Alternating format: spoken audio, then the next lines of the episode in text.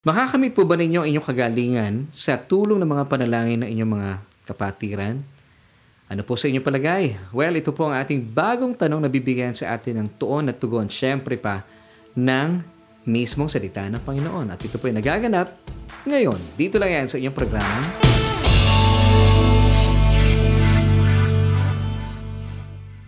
Hello everyone! Kumusta po kayo? Isa mapagpalat, mabiyayang araw po ang aking pagbati sa bawat isa. And um, muli po, thank you for joining me sa isa na namang edisyon na ating programang Solution with, of course, with me. And my name is Laverne Ducot at salamat po. Kayo ay uh, may panahon. At muli po uh, tayo pinagtagpo ng pagkakataon para sabay-sabay po tayo mag-aral at kahit man lang sa loob ng ilang minuto patuloy po tayong matuto. At syempre pa, ay uh, binabati po natin lahat na ating mga kababayan saan man po kayong panig ng daigdig.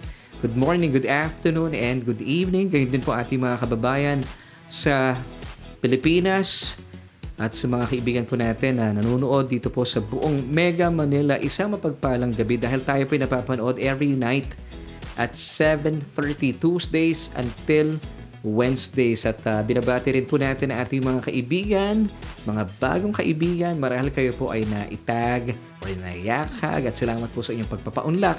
At naniniwala po ako na talagang hindi po aksidente na tayo pinagsama-sama para po sa programa ito kung saan ay uh, pag-uusapan po natin ang kabutihan ng Diyos at alamin po natin ang uh, kinalaman po nito sa ating pang-araw-araw na buhay. At uh, binabati po natin ang lahat, mga suki na po natin. Thank you po sa Panginoon at kayo po'y kasama namin sa araw po ito. At syempre pa, uh, kung kayo po ay nanonood via Facebook, please don't forget to like us and uh, of course, share po yung ating uh, programa, ang ating uh, ang atin pong broadcast. Maraming maraming salamat po sa ating mga kapatid na kaagapay natin. At kung kayo naman po ay uh, amin pong kasabay na nanonood o nakaka-jamming via our YouTube channel, please consider subscribing kung hindi pa po kayo nagsusubscribe And uh, please don't forget to hit the notification bell para sabay-sabay po tayong uh, nanonotify at uh, you would never miss an episode.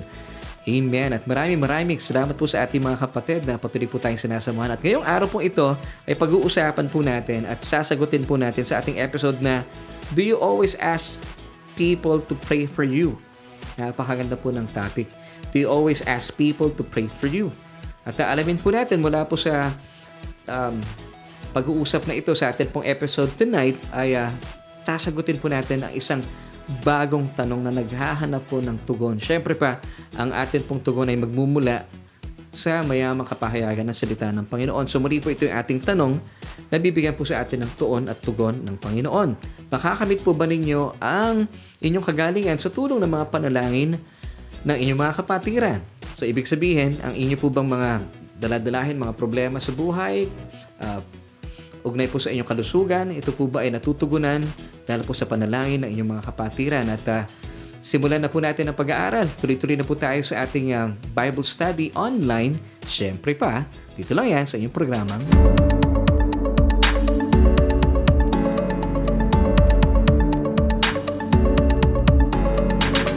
Maraming maraming salamat sa Panginoon at muli po, thank you for joining me once again sa isa na naman pong edisyon na ating programang Solution. Of course, with me and my name is Laverne Duhot at uh, sisimulan po natin ating pag-aaral sa araw na ito muli po sa isang katanungan at ito nga po, dito tayo magkakaroon po ng uh, pagbibigay ng tuon at tugon mula po sa katanungang ito. Makakamit po ba ninyo ang inyong kagalingan sa tulong ng mga panalangin na inyong mga kapatiran? So, ibig sabihin, para po mas malinaw po yung ating uh, mga pag-uusapan at bibigyan po natin ng tuon ng katanungan ito sa atin pong episode na Do you always ask? Yung inyong mga kaibig- kaibigan, mga kapatiran, si Pastor for prayers? Kayo po ba yung tipo ng tao na talaga namang suking-suki na ni Pastor every time you see him? Every Sunday, si kapatid, ikaw yung tipo na hindi po nauubusan ng mga prayer requests sa kanila na sinasabi mo, Pastor, please pray for me. O kaya naman tinitext mo sa si kapatid. Kapatid, meron akong pinagdadaanan. Please pray for me. Alam niyo po, please don't get me wrong. Wala pong masama at napakainam po sa paningin po ng Diyos sa tayo po bilang mga magkakapatid sa Panginoon ay nagpapanalanginan sa isa't isa. Dahil ito nga po ang napakagandang um, kapahayagan po sa atin ng Diyos. Kung meron pong pangangailangan ng isa, tayo po ay lumapit at kung meron pong may mga sakit, ay uh, tawagin po sila at ipanalangin po inyong mga minamahal sa buhay. Gaya po ng paalala sa atin ng James chapter 5 verse 14. Mula po sa ating mga pagtalakay na ito ay uh, simulan po muna natin sa isang napakagandang talatang ito. James chapter 5 verse 14. Is anyone among you sick? Let him call for the elders of the church and let them pray over him, anointing him with oil in the name of the Lord. So wala pong masama na tayo po ay magpanalanginan sa isa't isa. Kasi ito po ang kalooban din ng Diyos para sa atin. Kung kayo po ay may pangangailangan, ipanalangin po ang ating kapatiran, at uh, tayo po ay nananampalataya, ang kagalingan po ay magmumula sa ating main source. Of course, walang iba, ang ating pong Panginoong Heso Kristo. Di ba? Tayo po ay humihi ng tugon dahil po sa mga tinapos na gawa ng ating Panginoong Jesus. So ang ating pong confidence hindi po sa ating mga sarili, hindi po kay pastor, hindi po sa ating mga kapatiran. Ngayon, kung kayo po isang uh, kapatid sa Panginoon na lagi po na lang uh, suki ni pastor at every time po na magkita kayo, every Sunday or magkita po kayo kung saan mang lugar, lagi ka na lang merong, Pastor, please pray for me. O kaya naman tinetext mo lagi si kapatid, please kapatid, meron akong pinagdaraanan, pinagdaraanan sa ngayon. Please pray for me. Ngayon, kung meron po kayong paniniwala na kung bakit nyo po ginagawa po ito, merong mga tinatawag na uh, prayer brigade, believing na kapag mas maraming nagpipray, eh mas powerful kasi mas papakinggan po ng Diyos ang mas maraming tinig. Kung ito po ang inyong pinanghahawakan sa inyong pong paniniwala para tugunin at at uh, bigyan po ng uh, sagot ng Diyos ang inyong panalangin, hindi po ito marapat at hindi po ito wasto. Ngayon kasi po marahil meron kayong paniniwala dahil nga po sabi ng James chapter 5 verse 16, the prayer of a righteous person availeth much. Ngayon, ito pong talatang ito, napapaisip ang marami mananampalataya. Since pinapakinggan ng Diyos ang panalangin ng mga matutuwid, sino pong pumapasok sa isipan natin? Ako ay I uh, used to think, of course, matuwid. Eh, sino ba pinakamatuwid sa aming church? Si pastor. Kaya pangkaraniwan, lumalapit tayo kay pastor. Ngayon, bilang mga pastor ako po personally, hindi po ako naabala kapag kayo po ay lumalapit sa akin, akin po mga minamahal na mga kapatid sa Panginoon, nagpapapray. Wala pong problema doon. Tagalakan ko po iyon na kayo po ay paglingkuran at idulog po sa Panginoon ang ating po mga kahilingan. Pero, nagkakaroon po tayo ng problema at kayo po ay maililigaw na inyong paniniwala kung naniniwala po kayo na si pastor ang pinaka matuwid sa inyong simbahan. Kaya naman, kayo po ay nagpapapray po sa kanya ay dahil kapag siya po ay nag-pray, o kaya naman meron kayo natagpuan na kapatiran sa church, base po sa inyong obserbasyon, mabait ito, matuwid, at talaga namang uh, wala ako nababalita ang masamang ginagawa, lagi ka nagpapapray sa kanya. Kasi po may paniniwala kayo na ako, hindi kasi ako matuwid kagaya nila. Kaya para mas tiyak na papakinggan at uh, bibigyan ng mainam na tugon ng Panginoon ang aking kahilingan, eh, magpapapray na lang ako sa aming uh, mga kapatid at sa kay pastor. Kasi kung ako ang magpipray, naku, malabo. Hindi kasi ako matuwid. Eh. Kapatid, this is wrong. Kasi bilang isang mana ng palataya, kayo po ay pinaging matuwid na ng Diyos sa kanyang harapan. Amen. Kung kayo po isang born-again Christian, nakipag-isa na kay Kristo Jesus, ang inyong pong born-again spirit ay nananahan na po magpakailanman ang banal na spirito ng Diyos. Yes, ito po ang dapat po ninyong pinanghahawakan. And since kayo po ay pinaging matuwid na sa harapan ng Diyos dahil po sa mga tinapos na gawa na ating Panginoong Jesus doon sa krus, magkaroon po ka ng kumpiyansa. Hindi po sa inyong sarili, sa Panginoong Jesus, dahil po sa kanyang mga tinapos, lahat po na inyong idinudulog sa Diyos ay papakinggan ng inyong Ama sa langit. Bakit? Dahil kayo po ay kanyang anak na nakipag-isa na sa kanyang bugtong na anak na si Kristo.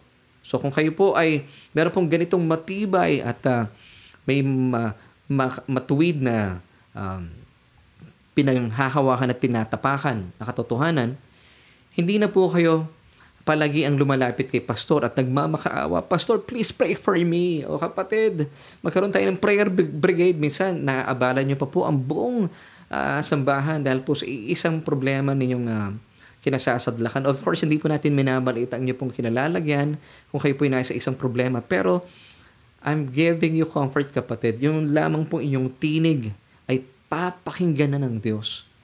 Dahil bakit? Kayo po ay pinaging matuwid na ng Diyos kay Kristo. Ang basis po natin, it's all because of the finished work of Christ on the cross. Ang tawag po dito, nakamit po natin ang biyaya. Inangkin po natin ang kanyang kaloob na biyaya kaya tayo po'y pinaging matuwid sa kanyang harapan. Amen.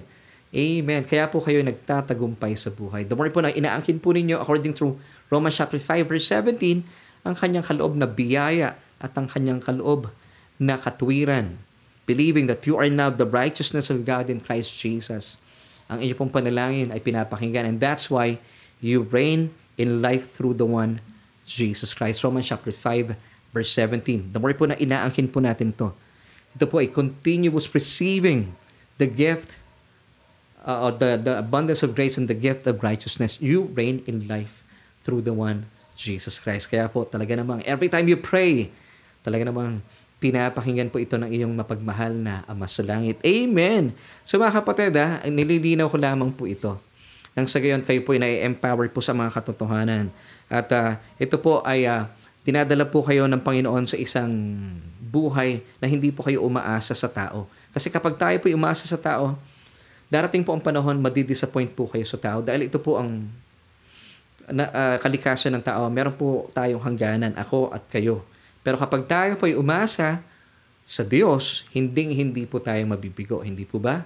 Kagaya po ng uh, atin pong uh, karakter o tauhan sa kwento na mababasa sa John chapter 5, siya po ay uh, for the longest time, sa loob po ng 38 taon, umasa po siya sa tao. Hindi po siya nagtagumpay dahil siya po ay hindi makalakad sa loob po ng 38 taon. Hindi po siya makalapit dito sa Pool of Bethesda dahil po once in a while, may mga pagkakataon na bumababa po ang anghel sa langit, kinakalaw kaw ang tubig at sino man pong maunang makarating po doon sa tubigang iyon, at siya pong makakasumpong nakagalingan. Pero sa kanyang kalagayan, sa loob ng 38 taon, take note ha, 38 years na po niya pinagdudusahan po ito, hindi po siya nagtatagumpay at hindi po niya makamit ang lubusang kagalingan. Basahin po natin yung kwento. At uh, dito po sa John chapter 5 verse 6, napakabuti po ng ating Panginoon. Tinanong po siya ng Panginoon, basahin natin, Do you want to be made well? Gusto mo bang gumaling? Ang sagot lamang po ng uh, taong ito in verse 7, basahin po natin.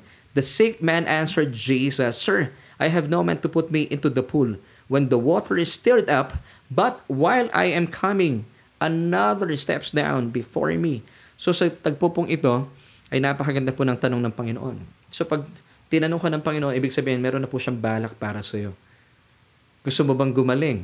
Now, nakakalungkot lamang po dahil wala pong kamalay-malay yung taong ito kung sino yung kumakausap sa kanya. Of course, siya po ang susi sa kanya kagalingan. Ang mismong anak ng Diyos ang kumakausap sa kanya. Gusto mo bang gumaling? Iba po ang kanyang sinagot. Bakit? wala po siyang kamalayan kung sino yung kumakausap sa kanya. Marami pong tao sa ngayon, kagaya po ng taong ito, kung bakit hindi po niya lubusan na nakakamit ang kanyang kagalingan mula sa kanyang karamdaman. Marahil kayo po ito na nagdurusa at nag, naghihirap sa inyong karamdaman ang haba ng panahon. Tinatanong po kayo ng Panginoon, pero tila, gaya po ng tao sa ating kwento, hindi po nakatuon ang inyong isipan, ang inyong mga mata sa nagtatanong sa ating Panginoon Jesus. Muli po ang tanong niya, in John chapter 5 verse 6, gusto mo bang gumaling? Ano pong sagot nung lalaki? Tatlong bagay po dito ang gusto ko pong bigyan natin ng pansin.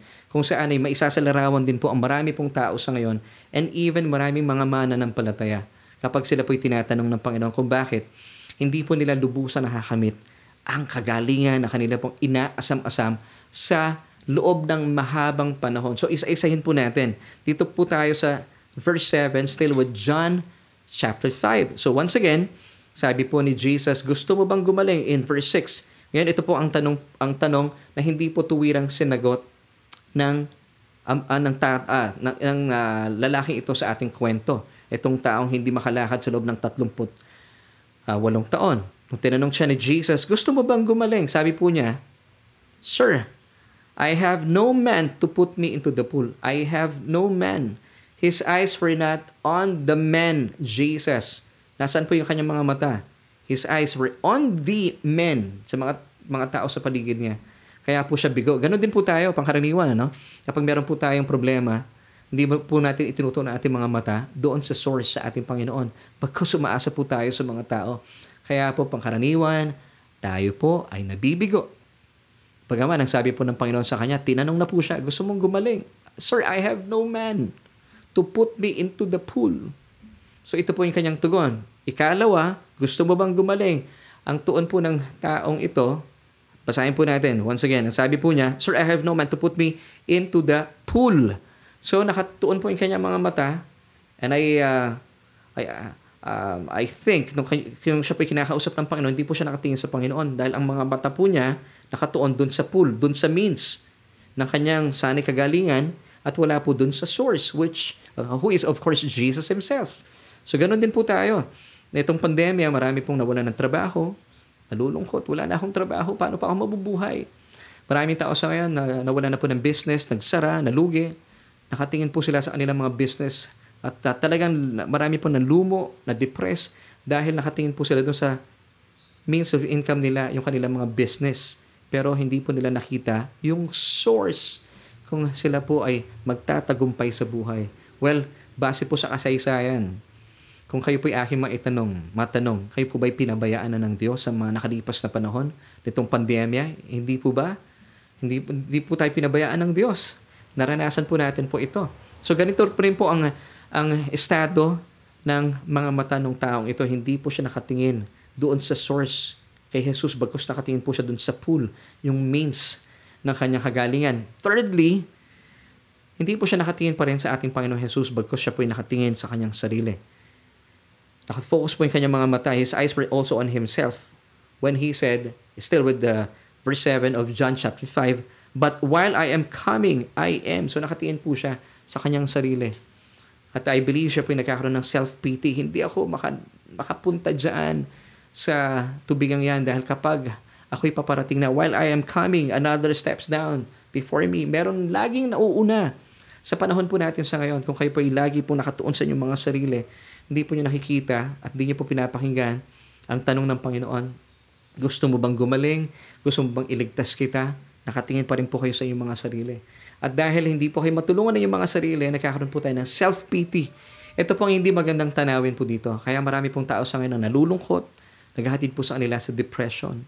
Now, tignan po natin ang kapahayagan po ng mga mga pangyayaring ito. Ito po ay isang tagpo sa John chapter 5 kung saan ay uh, pinutan po ng Panginoon ang uh, siya po ay pumunta sa Jerusalem para dumalo sa isang pistahan ng mga Hudyo. Pero makikita po natin dito sa kwentong ito, dahil po doon po sa lugar, sa wikang Hebreo, kung tawagin ay Bethesda, naroon po meron pong isang tubigan or pool, at ito po ay napapaligiran ng mga taong iba't ibang uh, uh, mga taong nagtataglay ng iba't ibang uri ng karamdaman at sakit.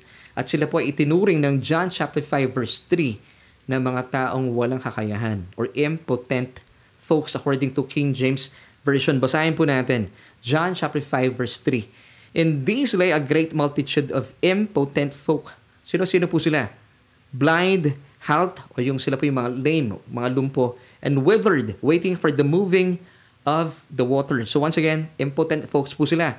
Yung blind, the halt, or the lame, and the withered. So ayon po sa John chapter 5 verses 1 until 6. Bigyan ko po kayo ng overview ng kwentong ito.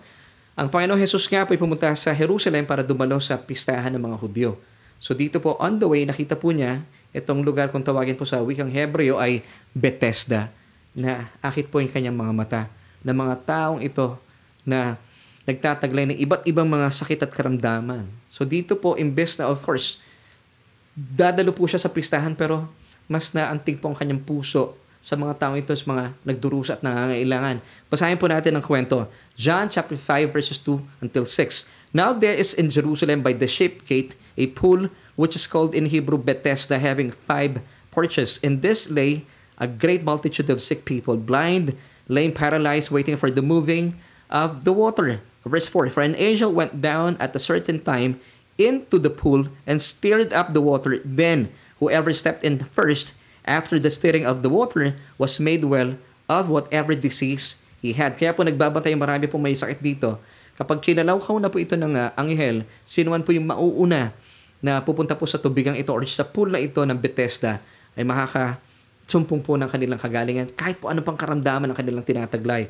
Now, verse 5, Now a certain man was there who had an infirmity 38 years. Ito po yung pinag-usapan natin kanina na tao. Verse 6, When Jesus saw him lying there and knew that he already had been in that condition a long time, he said to him, Do you want to be made well? Mula po sa ating mga binasang mga talata, once again, that's uh, John chapter 5 verses 2 until 6. So dito po sa dinami-dami ng mga natagpuan ng Panginoong Jesus ng mga tao na nagtataglay na iba't ibang uri ng sakit at karamdaman. Alam niyo po, lahat po sila ay uh, nandun po nakatuon ang mga mata at puso ng Diyos para sa kanila. Of course, ang ating Panginoong Jesus. At dito po ay natuon din po ang puso at ang mata ng Panginoong Jesus sa isang tao na matagal lang nagdurusa sa kanyang paghihirap at hindi po siya makakilos ng uh, ah, 38 taon. Napakatagal na panahon pong ito. At dahil dito mga kapatid, kung kayo po ay tumaranas din, marahil ay nasa banig ng karamdaman, sa mahabang panahon, alam nyo, mula po sa mga tagpong ito, magkaroon po tayo ng isang napakagandang kapahayagan. Umasa po tayo na ang mata at ang puso ng Diyos ay hindi po nawawala sa inyong kalagayan. Ito po ay buhay na buhay sa kanyang um, kaalaman. At hindi po niya naisin na kayo po ay magdusa ng matagal. Pero, ang naisin po niya, tayo po ay magkaroon ng kapahayagan sa ating pong mga pinag-uusapang ito. At uh, gaya po na aking paalaala kanina at paanyaya, na naisin ko pong ibahagi po sa inyo isang mabuting balita bilang tagapagpahayag ng Ebanghelyo na aalamin po natin bakit po kaya nagtatagal pong isang tao sa kanyang karamdaman. Bakit po hindi niya makamit ang kanyang minimiting kagalingan Di pa rin po niya nasusumpungan. Inaabot na siguro ng ilang panahon at ilang taon. Marahil kayo po ay nasa kalagayan din ng kagaya ng tao sa ating pinag-uusapan. So dito po, magkaroon po tayo ng uh, pananampalataya na hindi hindi po kayo kinakaligtaan ng Diyos. At sa totoo lang, damang-dama po kayo ng Panginoong Jesus sa inyong mga pinagdaraanan na pagdurusa at paghihirap tulot po ng inyong karamdaman. Meron naman pong pagpipilian ng ating Panginoon mula po sa kasaysayang ito na siya nga po ay dumako sa Jerusalem para dumalo sa isang pista ng mga Hudyo pero mas minarapat po niya na puntahan ng mga taong ito na nagdurusa, dulot po ng iba't ibang uri ng uh, mga sakit at karamdaman. So dito po magkaroon tayo ng pag-asa na alam pala ng Diyos ang aking pinagdaraanan. At dalayan ko po sa atin pong episode tonight na magkaroon na po ng uh, wakas ang inyong mga pagdurusa dahil ang pagdurusang ito minsan napapatagal at kadalasan nga po ay uh, humahantong sa matagal na panahon na hindi po kayo makawala at hindi kayo makalaya mula sa inyong uh, kinasasadlakan dahil meron po tayong mga maling paniniwala at yun po ang gustong bigyan ng tuon at pansin ng Diyos. Kaya po kayo nanonood at kasama namin nag-aaral sa atin pong programa sa gabing ito. So marami pong pagkakataon sa buhay po natin marahil tinatanong po kayo ng Panginoon, gusto mo bang gumaling? Gusto mo na bang makalaya sa mga paghihirap na ito? Pangkaraniwan, gaya po ng tao sa ating kwento in John chapter 5, uh, doon po sa verse 6 ay uh, tinanong po siya ng Panginoon, gusto mo bang gumaling? Kayo po ba ikagaya ng taong ito na bagaman siya po itinatanong ng Panginoon pero hindi po siya nakatuon sa nagtatanong. Bagkos nakatuon po ang kanyang ang kanyang pag-asa hindi po sa tao na si Jesus, bagkos sa mga tao sa paligid niya. Kaya naman, kadalasan at uh, pangkaraniwan siya po ay bigong-bigo. Nang siya po ay muling tinanong ng Panginoong Jesus, gusto mo bang gumaling? Hindi pa din po siya nakatuon sa Panginoong Jesus bilang kanyang source ng kagalingan bagkus doon po siya nakatuon sa pool, doon sa tubigan, doon po sa means. Ganon din po tayo, pangkaraniwan, nakatingin tayo doon sa ating pinagkukunan ng pagkakakitaan, hindi po doon sa mismong pinag-uugatan ng ating kabuhayan ng ating Panginoong Jesus. At may maraming uh, may mga pagkakataon din po at maraming uh, panahon na tinatanong ka ng Panginoon gusto mo bang gumaling o makawala na sa iyong sitwasyon? Hindi pa rin po tayo tumutugon sa ating Panginoon bagkos ay tayo po ay umaasa pa rin sa ating mga sarili. Gaya po ng taong ito sa kwento, sabi niya, when, uh, uh, whenever I'm coming, doon po sa pool sa, na tinutukoy niya, um, meron pong mga nauunang tao sa akin. Whenever I am coming, I am. Nandun po yung kanyang focus sa kanyang sarili. Kaya po kadalasan nagkakaroon siya ng self-pity na marahil yun po ang nararanasan nyo sa mga panahong ito. Kapatid, hindi po ito ang kalooban ng Diyos para sa inyo. Kaya po natin pinag-uusapan po ito. At uh, sa atin pong pag-aaral na ito sa araw pong ito, bilang isang pastor, na iso pong ipahayag sa inyo isang mabuting balita. Kung kayo pa ay dumadanas ng mga hindi kagandahang pangyari sa inyong buhay, marahil tinuturin yung sarili nyo bilang may sakit. At gaya po ng sinasabi ng John chapter 5 verse 3, sila po yung mga impotent folks walang kakayahan ng mga bulag, mga lumpo, halt or lame, and of course, withered. May mga uh, problema sa kanilang uh, mga kamay, withered hands. Kaya po hindi po sila makakilos at maisagawa ang mga uh, mga dapat po nilang isagawa. Nabasahin po natin muli ang uh, at balikan po natin ating mga pinag-uusapan. John chapter 5 verse 3 once again. In this lay a great multitude of impotent folk of blind, halt, or lame, withered, waiting for the moving of the water. So ang tatlong ito po ng mga may sakit at karamdaman ay itinuturing po na mga walang kakayahan or impotent folks. Of course, the blind, those who cannot see. The halt or the lame folks, those who cannot walk. And of course, withered, sila po yung mga incapable of doing something or incapable of action or those who cannot work. So dito po marami pa mga tao sa ngayon and even mga mananampalataya kaya po pabalik-balik po sila at humihingi po ng prayer request kay pastor sa kanilang mga kapatiran at hindi po nila lubusan nakakamit ang kanilang kagalingan. It's because hindi po sila tumutugon sa tanong sa kanila, Panginoon, gusto mo bang gumaling? Gusto mo bang makawala na sa iyong kinasasadlakang karamdaman o kinasasadlakang uh, panahon ng iyong buhay? Ang tugon po nila, nakatingin sila hindi sa Panginoon, sa mga tao sa paligid nila. Doon po sa means, doon po sa pool, gagaya po ng tao sa ating kwento. At gayon din po sila po lagi nakatingin sa kanilang mga sarili.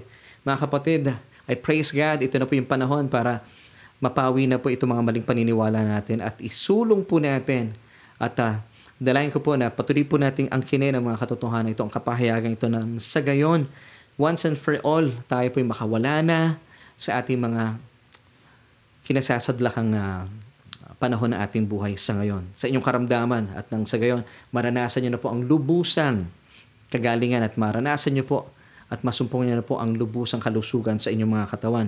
Sa pangkaraniwan, lumalapit po mga mana ng palataya sa mga pastor, kagaya ko. At please don't get me wrong, kagalahan ko po na kapag meron po nagpapanalangin po sa akin, pastor, pwede po humingi ng prayer request. Of course, eh, kagalahan ko po yon Dahil uh, ako po bilang isang pastor, I always point these people to Jesus. Sinasabi ko po sa kanila na ang susi po, ang sanhi at ang source ng inyong mga katugunan sa panalangin, hindi po yung aking panalangin, ang atin pong Panginoong Jesus. Kasi pangkaraniwan ay uh, napupunta po ang pananampalataya ng mga kapatiran sa kanilang mga pastor. Medyo delikado rin po ito. Kasi meron po mga tagapanguna ng simbahan kapag kayo po ay sobrang nilalagak niyo po inyong pananampalataya sa kanila. Since tayo po ay pare-pareha sa mga tao, magkakaroon po ito ng hindi magandang maidudulot po dun sa inyong uh, tagapanguna ng inyong simbahan. Pwede po itong maging sanhi para siya po ay maging palalo at pwede kayong ma-manipulate ng mga taong ito. So wag niyo pong gagawin po 'yon. hindi po hindi po sila Diyos, hindi po tayo Diyos dapat po talaga bilang mga pasto tayo naman ang atin pong uh, pagkatawag sa atin. Pag meron po nagpapa-pray po sa atin, let us point them to Jesus. Ano po yung ma- mainam pong uh, ehemplo po dito. Ako po pag meron po nagpapa-pray po sa akin, I always invite them na umattend po sa aming uh, sambahan o kaya sa atin pong Bible study online. Ito naman po ay available via Facebook. 'di ba? O kaya sa YouTube kasi lahat naman po ng tao sa ngayon ay may mga cellphone and of course, pangkaraniwan na po na tayo po may mga data. Pero ang nakakalungkot pong katotohanan dito, whenever I invite people to join us sa ating Bible study, sila po yung may mga pangangailangan na nagpapapray po sa inyong lingkod. Kasi I believe, wala man po ako maitulong na na financial po sa kanilang kalagayan. Kasi ang alam ko po, ang pinaka-ultimong tugon po sa kanilang uh, pangangailangan ay ang ating Panginoong Jesus. Ngayon, para po maintindihan nila, makilala nila ang Diyos at ang uh, mga tinapos na gawa na ating Panginoong Jesus sa krus ng Kalbaryo para magdulot po ito sa kanila ng nananaga ng biyaya at kapayapaan, ito po sa pamagitan ng pag-aaral ng salita ng Diyos. So pangkaraniwan, iniimbitahan ko po sila. Samahan niyo po kami sa ating programa sa Solution every Tuesdays until Wednesday, 7.30 po ng gabi sa Facebook. Ang usually po, ang uh, natatanggap po po mga tugon po sa kanila, ay, opo, pastor, nakikita ko po iyon. Na, minsan po pasilip-silip ako. Eh, pasensya na po kasi busy-busy po ako. Hindi po ako talaga makapag-commit po ng oras. And then, padalasan po ganito, after a week, mag-text na naman po sila, they will uh, ask me to pray for them. Hindi po sila makawala. Patuloy po yun. And still, I'm still inviting them, please join us para matuto po tayo. Eh, ganun, pastor, sige po. I hope you understand, marami po akong ginagawa. So mga kapatid, hindi po kayo talaga magtatagumpay. You know why? Tingnan po natin dito sa ating mga pinag-uusapan na bakit po kaya sa John chapter 5 verse 3 ay sunod-sunod po na tinukoy po ng talatang ito yung mga walang kakayahan ng mga tao, impotent folks, blind, halt, and the withered. Bakit po sunod-sunod po ito? Hindi po the withered, the blind, or the lame. Hindi po ganun ang pagkakasunod-sunod. Bakit po kaya, once again, the blind, the lame, or the halt, and the withered. Bakit po ganun ang pagkakasunod-sunod? Meron po kasing kapahayagan at take note, wala pong insignificant details sa Biblia. So meron pong ipinababatid at ipinapahatid po sa atin ang Panginoon nang ito po ay naisulat sa John chapter 5 verse 3. So alamin po natin at nang sa gayon matunto na rin po natin bakit nga pa hindi kayo lumalakad sa lubusang kalusugan at bakit po palagian na lang umaasa po tayo sa panalangin ni pastor at ng mga kapatiran. Well, uulitin ko po, don't get me wrong, kagalakan ko po na kayo po ipanalangin. Pero kung kayo po umaasa sa mga pastor, sa inyong mga kaibigan, at nagkakaroon pa kayo ng mga uh, prayer brigade believing na mas marami, mas powerful, hindi po ito tama. Dahil hindi po sumasagot ang Diyos kung kailan marami. Hindi po bingi ang Diyos. Ang Diyos po tutugon sa inyo. Bakit? Bilang isang mananampalataya, bilang kanyang anak, ikaw ay napaka-importante sa Kanya. And of course, ikaw ay pinaging matuwid dahil po sa mga tinapos na gawa ni Kristo Jesus. At syempre, kung kayo po ay matuwid, sabi po ng James chapter 5 verse 16, the prayer of a righteous person availeth much. So ikaw yon. So hindi mo na kailangan ng padrino, hindi mo na kailangan si pastor, hindi mo na kailangan si kapatid para ipanalangin po kayo. Sapat na po na kayo makipag-ugnayan bilang anak sa inyong Ama na nagmamahal sa langit. At tiyak po bilang isang pinaging matuwid ng Diyos kay Kristo Jesus, papakinggan at papakinggan po at bibigyan ng tugon ng Panginoon ang iyong mga uh, iyong mga panalangin sa Kanya. Amen. Ito po ang katotohanan. So kung niyo po mapapansin, ha, kagaya po ng sinabi ko kanina, meron pong kapahayagan dito. Bakit po nagkasunod-sunod? In John chapter 5 verse 3, the blind, the halt or the lame, and the withered hindi po ito na isulat na nag basta-basta lang. Meron po itong kapahayagan. Ibig sabihin may revelation na meron po tayong makikita mula po sa mga katotohanan ito. Now, isa-isahin po natin. Of course, sila po yung mga tinuturing na impotent folks. So may revelation po tayo dito na ibinibigay sa atin ng Diyos. Number one, we are blind. Kapag tayo po ay blind, hindi po tayo nakakalakad ng matuwid. Hindi po ba? So kinakailangan po na bigyan po natin ng lunas ang mga sakit na ito, the blind, the lame, and the withered. Now, paano po ito? Isa-isahin po natin. This goes to show na isang tao po para makamit po niya ang lubusang kagalingan mula po sa kanyang karamdaman. Since siya po ay blind. First things first. Revelation comes first.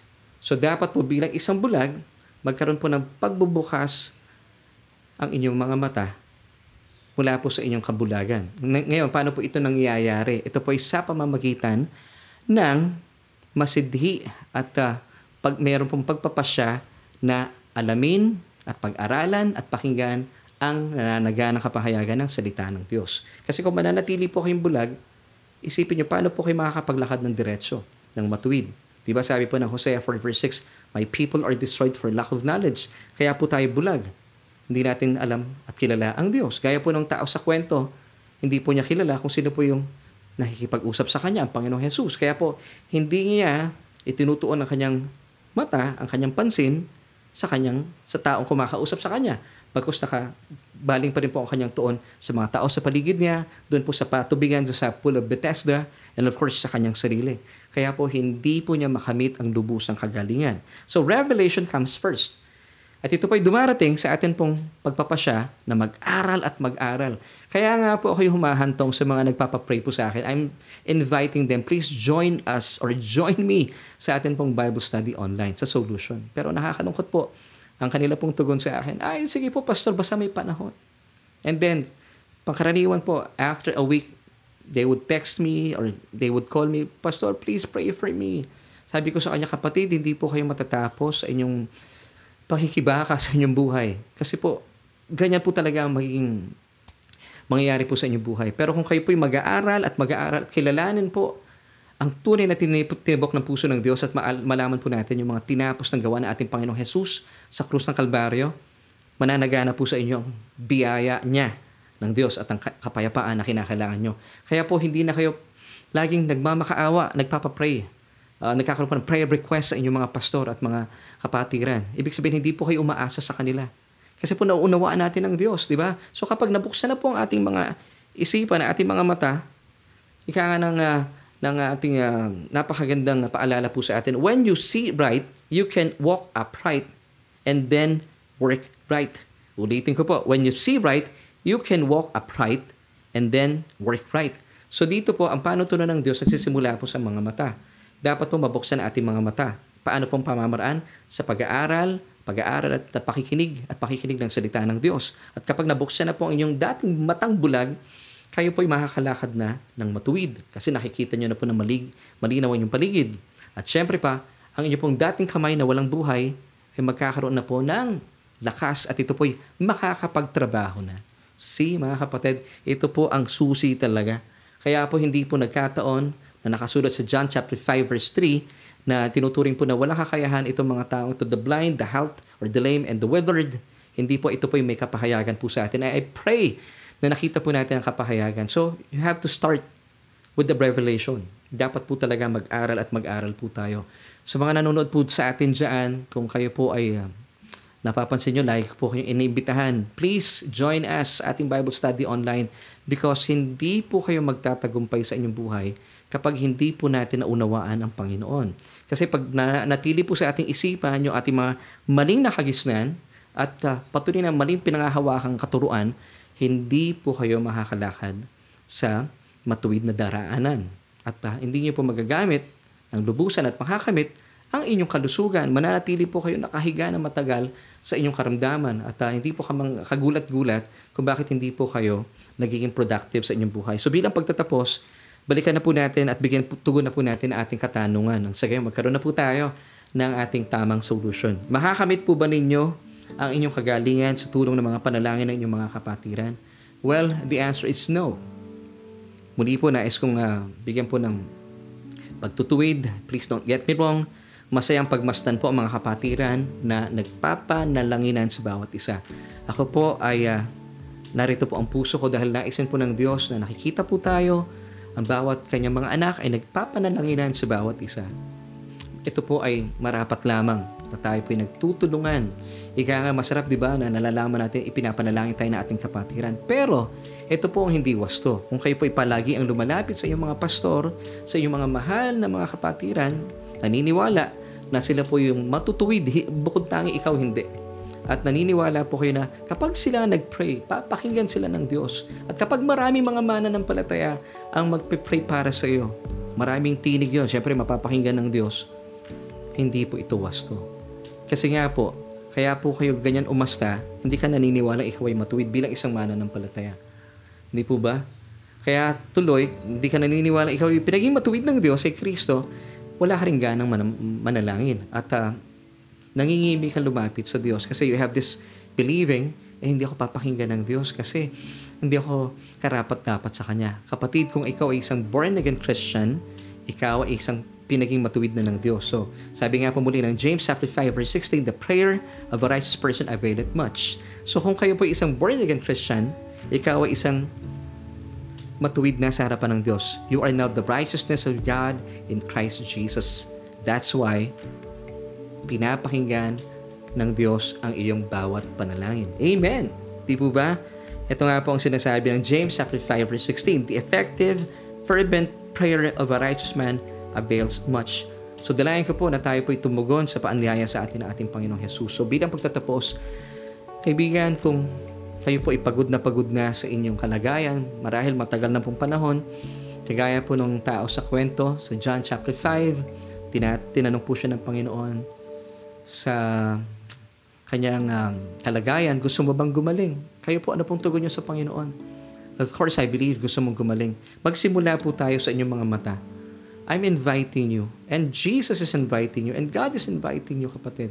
Gusto po niyang makasama po kayo sa ating pag-aaral. Nang sa gayon, once and for all, yung pong matang bulag, mapawi na po ang kabulagan nito at mabuksan na po ang ating isipan sa pamagitan ng mayamang kapahayagan sa atin ng Diyos. Sa pamagitan po ng pag-aaral ng kanyang salita. Nang sa gayon, kapag patuloy po nating nauunawaan, nalalaman ang tunay na tinitibok ng puso ng Diyos, alam mo maganda po dito, At syempre pa naunawaan po natin ang kanyang mga tinapos na gawa sa krus ng Kalbaryo, mananagana po sa atin ang kanyang biyaya at kapayapaan. Ngayon, ang paanyaya po ng Panginoon sa inyo, mag-aral po tayo sa Kanya. Kung kayo po'y pagod na pagod na sa buhay, samahan po natin siya at alamin po ang napakaganda at mga kamanghamanghang bagay na ginawa na po niya doon sa krus ng Kalbaryo, nalaan na at inilaan na para sa iyo. Bilang pagtatapos, nais ko pambasahin sa inyo ang Matthew chapter 11 verses 28 till 30. At yakapin po natin ang mga katotohanan ito bilang isang paanyaya sa iyo ng isang nagmamahal na Diyos. Basahin po natin. Are you tired, worn out, burned out on religion? Come to me, get away with me, and you'll recover your life. I'll show you how to take a real rest. Walk with me and work with me. Watch how I do it. Learn the unforced rhythms of grace. I won't lay anything heavy or ill-fitting on you. Keep company with me, and you will learn to live freely and lightly. Amen. Kapatid, ito na po ang sagot sa ating mga tanong.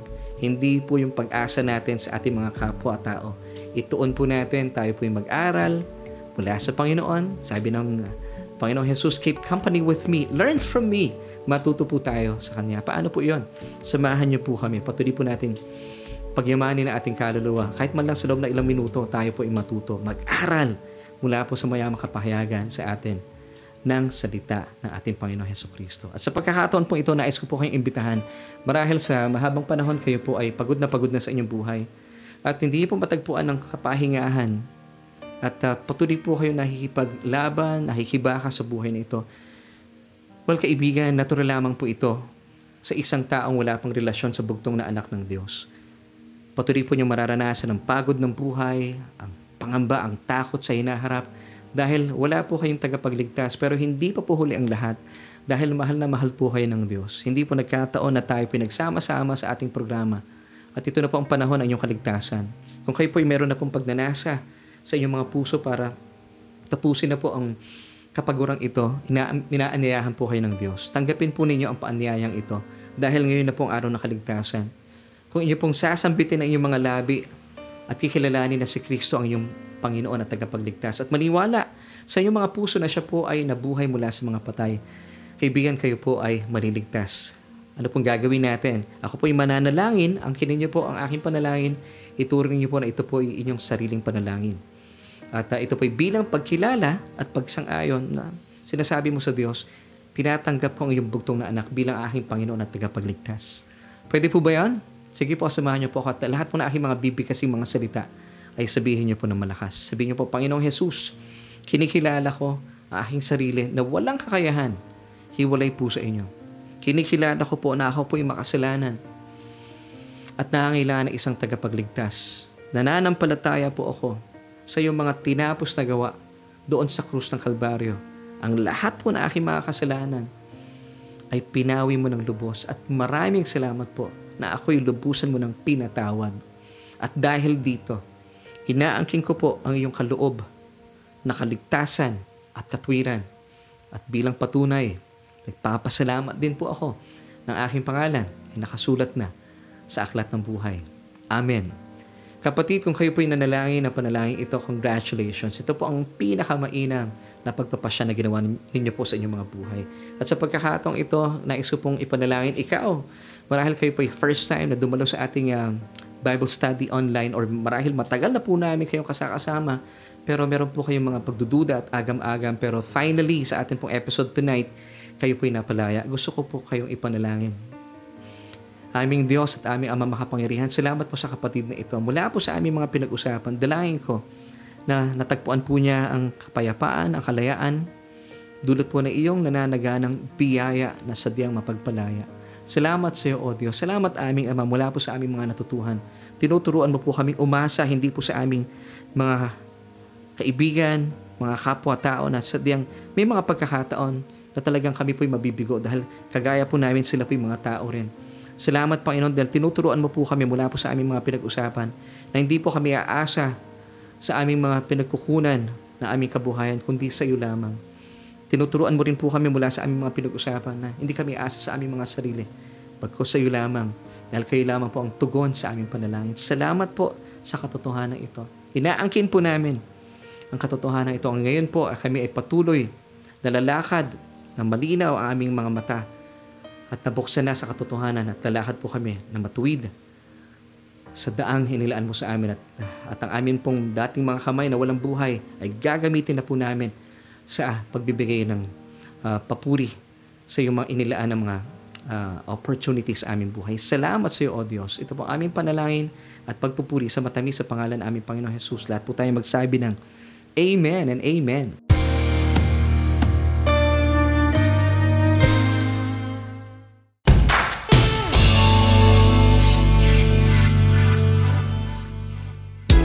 Kaibigan, maraming maraming salamat po for joining me. Tayo po ay nasa uling bahagi na ng ating programa. Dito pa rin yan sa Solution with Laverne Duhot and of course that's me. Ako po yung nakasama mula pa kanina hanggang sa ngayon. Nagpapasalamat po ako dahil hindi niyo po ako iniwanan at uh, sinamahan mo ako na tayo po ay sa loob ng ilang minuto tayo po ay patuloy na natuto at dalayan ko po na napagyaman po tayo sa ating mga pinag-usapan. So muli po maraming maraming salamat for joining me. Pansamantala, tayo po muna ay magtatapos sa araw na ito at magbabalik po tayo next week Tuesday para sa isa na namang edisyon na ating programang Solution with Laverne Ducot. At sa ngalan po na aking buong pamilya, kami po ay nagpapahatid ng pasasalamat sa inyong pakikibalikat sa ating gawain. Kung kayo po ay napagpala at naniniwala sa ating mga pinag-uusapan, please, pakishare po yung ating broadcast ng sa gayon. Mas malawak pa po at mas maraming tao pa ang maabot ng mga katotohanan at malaman po nila na meron pong isang Diyos na sadyang nagmamahal po sa kanila. Muli po maraming maraming salamat po sa inyong pagsama sa akin at bilang pagtatapos na rito po ang 3 John chapter 1 verse 2, Beloved, ikaw yan. I wish above all things that we may prosper and be in health, even as your soul prospers. Bye!